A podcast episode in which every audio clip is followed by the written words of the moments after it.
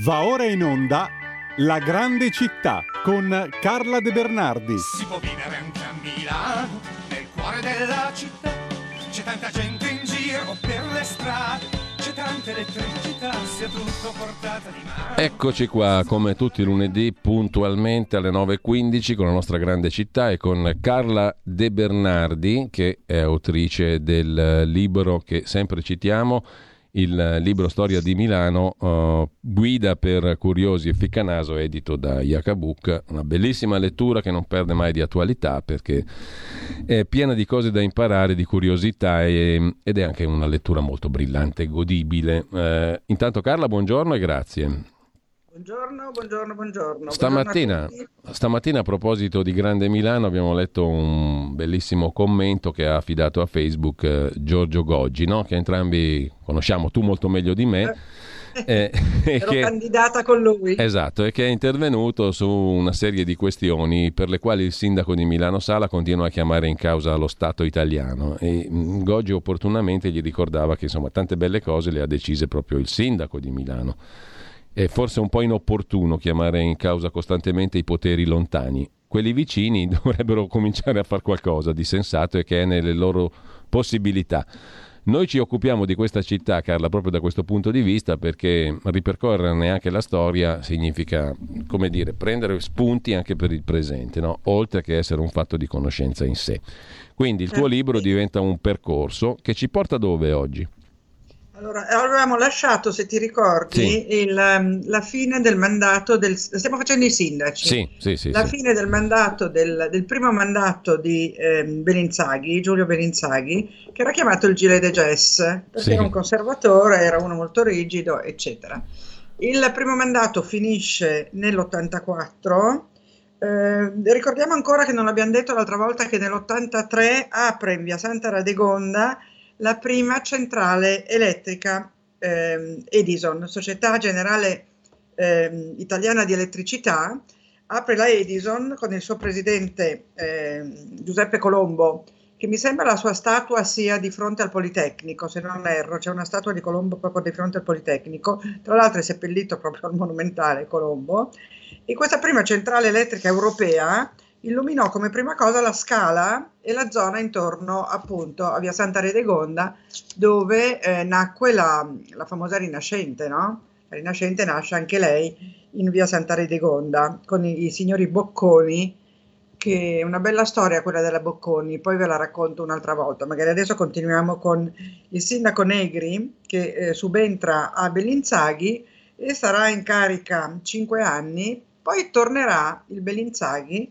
fino al 1892, infatti Bellinzaghi sarà il sindaco più longevo, eh, credo il, prim- il, più longevo di tutti o il secondo più longevo come carica intendo, eh, dei sindaci di Milano.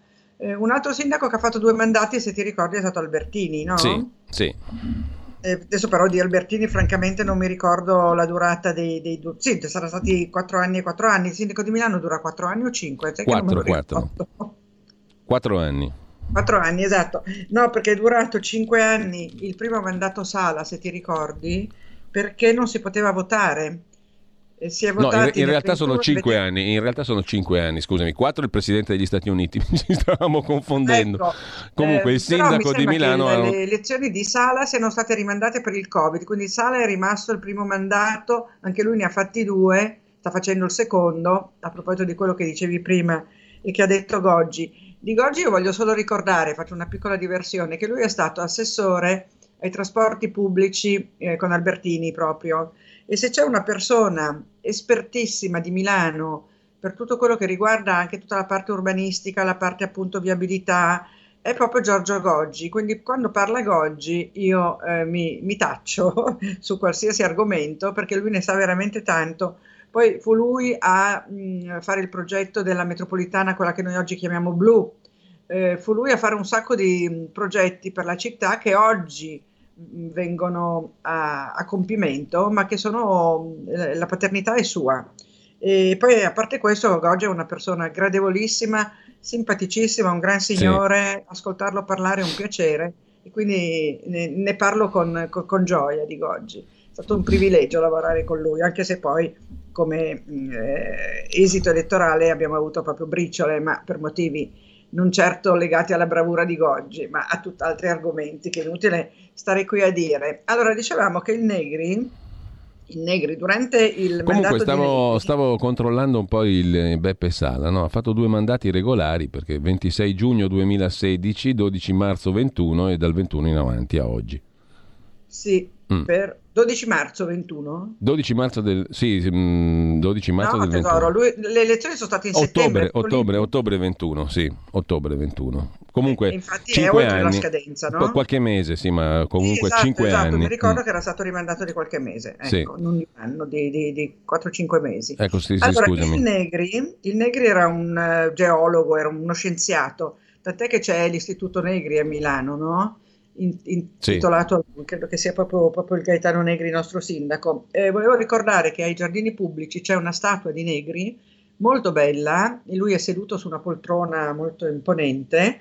Um, e eh, è una, un'opera direi di Luigi Secchi se non ricordo male che è stato un, uno scultore notevole a, a, Milano tra l'altro suo è il, la statua di ricordi davanti alla scala che hanno messo qualche anno fa un sì, paio d'anni sì. fa forse tre o quattro, hanno messo una statua di, di Giulio Ricordi davanti alla scala e l'ha fatta lui.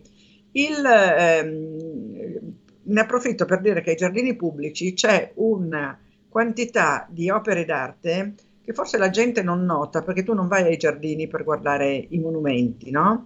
Però ai giardini pubblici di Milano ci sono veramente una grande quantità di monumenti, perché oltre a Gaetano Negri c'è eh, il eh, vabbè, Tullio Brianzi, eh, sì, Tullio Brianzi, uno scultore, ha fatto un bellissimo busto, molto spiritoso a mio parere, perché lo, lo vedo un po' ironico, di Ernesto Teodoro Moneta, mm-hmm. che era un pensatore che ha preso il premio Nobel per la pace nel 1907.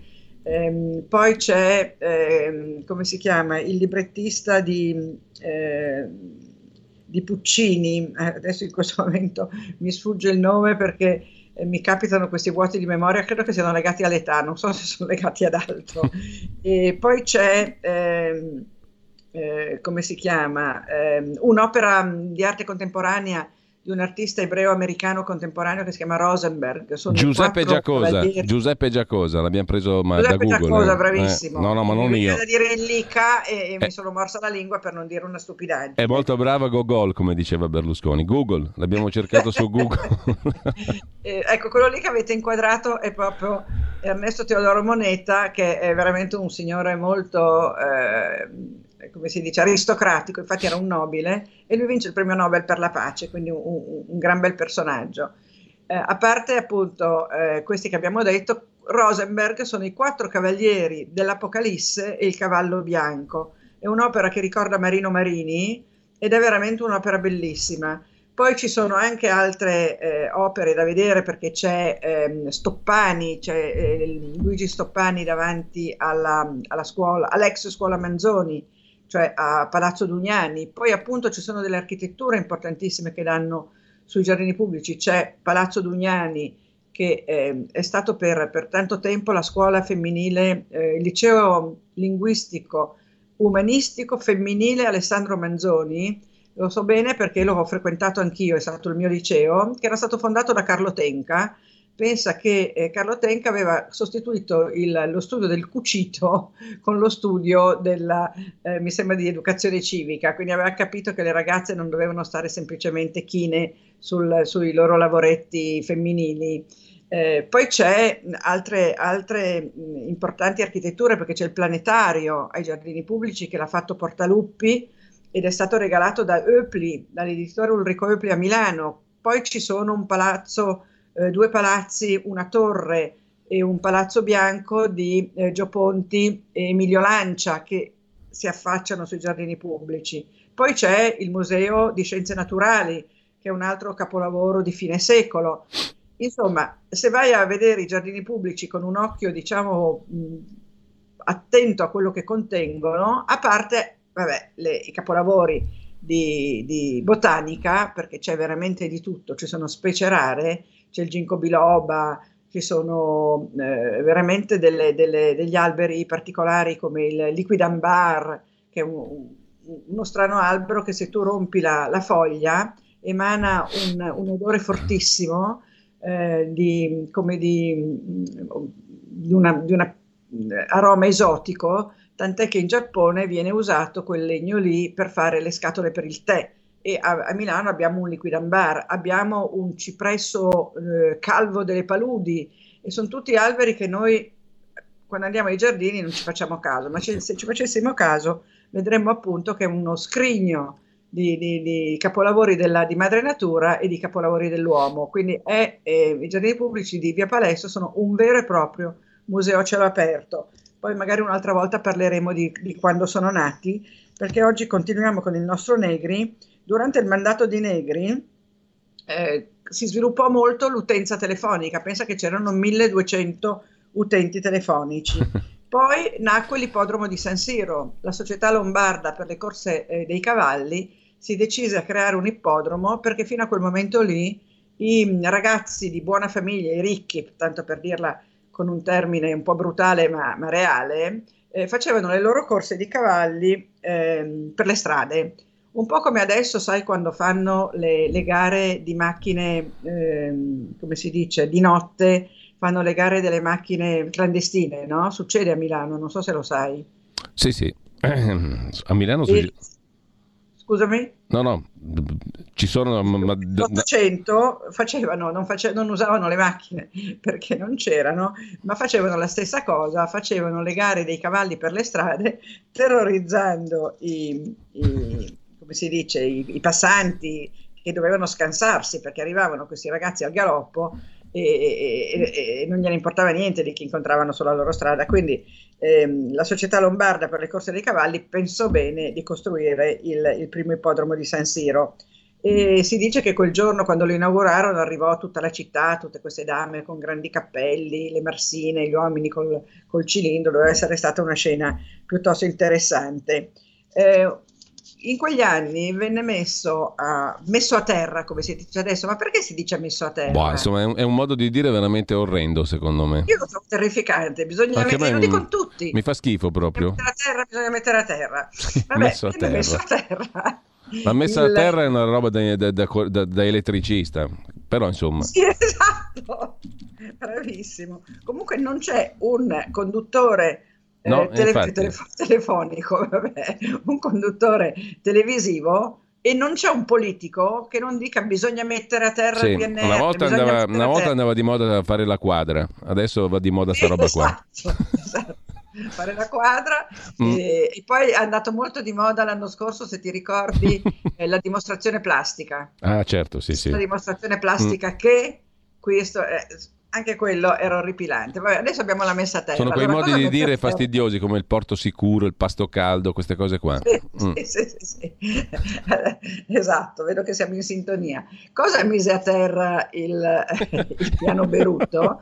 Il piano Berutto mise a terra la demolizione della, mm, cerchia, della, sì, della mura spagnole, scusami. Sai che Milano ha sempre avuto le mura, no? da quelle romane iniziali fino a quelle spagnole del, della fine del Seicento eh, durante la dominazione spagnola e Berutto decide di abbattere le mura spagnole. Ne rimangono dei resti a Milano, se tu vai in via Viale Filippetti, che è ehm, la seconda circonvallazione, diciamo, eh, lì ci sono ampi resti di mura romane, c'è qualche resto mm. anche vicino al castello, insomma ci sono un po' di resti, ma proprio resti, perché vennero tutte completamente abbattute.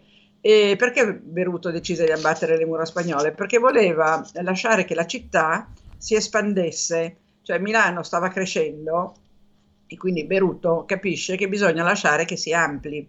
Mm. Eh, Beruto peraltro fa un piano regolatore che è sempre ehm, a, a, cipolla, come è sempre stata Milano, no? cioè con un centro, che era il Duomo, e intorno degli anelli concentrici. È sempre stato così. Lui lo chiamava un centro unico e senza emuli centro unico senza emuli rimane, ma vengono abbattute le mura spagnole e cominciano a nascere le fabbriche verso est, no? verso dove poi sorgerà l'Inate. Sì.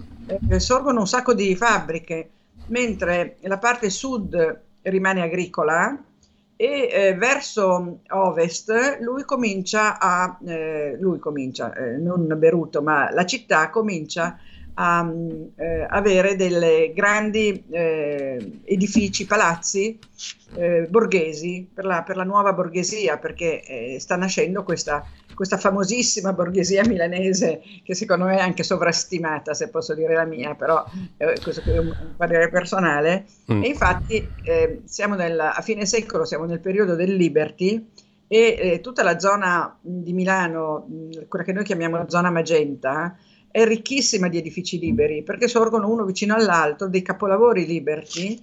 Ehm, e, e, così si espande la città, no? verso sud è ancora agricola Milano se ci pensi verso sud, a est rimane appunto una zona ehm, più industriale e, e, dall'altra parte una zona più residenziale che arriva oggi fino a San Siro, e fino a quelle, a quelle, zone, a quelle zone più, un pochino più esterne, però allora era proprio concentrata nella zona magenta.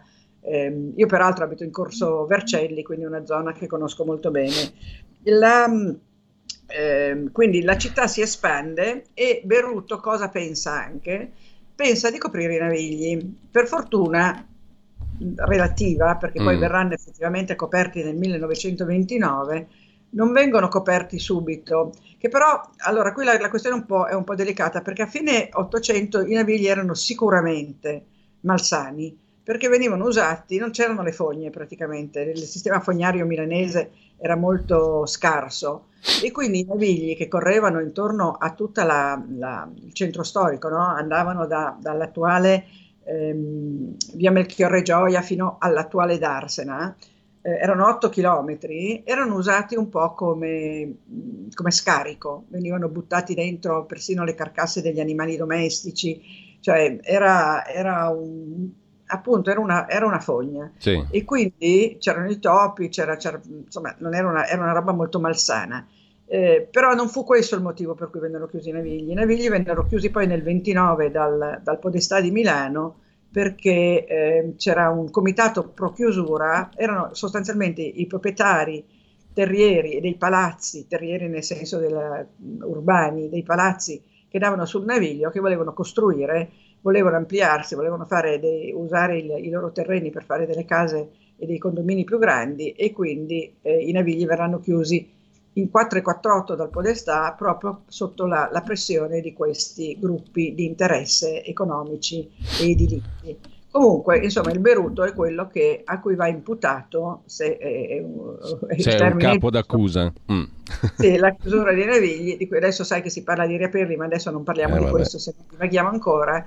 E, eh, e, quindi il Beruto eh, è stato praticamente il primo piano regolatore di Milano. Mm. Poi, fino a non molto tempo fa, Milano è sempre stata per l'appunto con il suo centro unico e senza emuli, no? è sempre stata una città monocentrica. Da qualche anno cominciano a essere, a essere una città policentrica con tutto quello che vediamo intorno a noi di modifiche ur- urbanistiche, però per tantissimo tempo, per secoli, dalla fondazione eh, celtica del 600 a.C. a pochissimi decenni fa, Milano è stata sicuramente monocentrica. Finisce allora, il suo mandato il Negri e torna a Gile de Jess. Quanto tempo abbiamo? Zero, perché sono già le 9.34. Abbiamo già sforato. Il ritorno di Gile de Jess ce lo vediamo la volta la prossima. Pro- eh sì, eh sì. Ritorna, ritorna, il Gile de Jess e noi torniamo alle 9.15. Esatto, esatto. Quindi grazie a tutti. Grazie. Oggi abbiamo un po' divagato, non è stata una trasmissione monocentrica come, come no. la, la, città. Grazie a Carla De Bernardi. Grazie a tutti. Grazie mille Carla, buona settimana. Storia, a tutti voi, buona settimana. Grazie. Storia di Milano, guida per curiosi e ficcanaso. Yakabuk. Avete ascoltato La grande città con Carla De Bernardi. E la gente che vive, che lavora, che si diverte, che respira in mezz'ora da piazza del Duomo, arrivi dove vuoi alle 4 del mattino Milano diventa un posto molto strano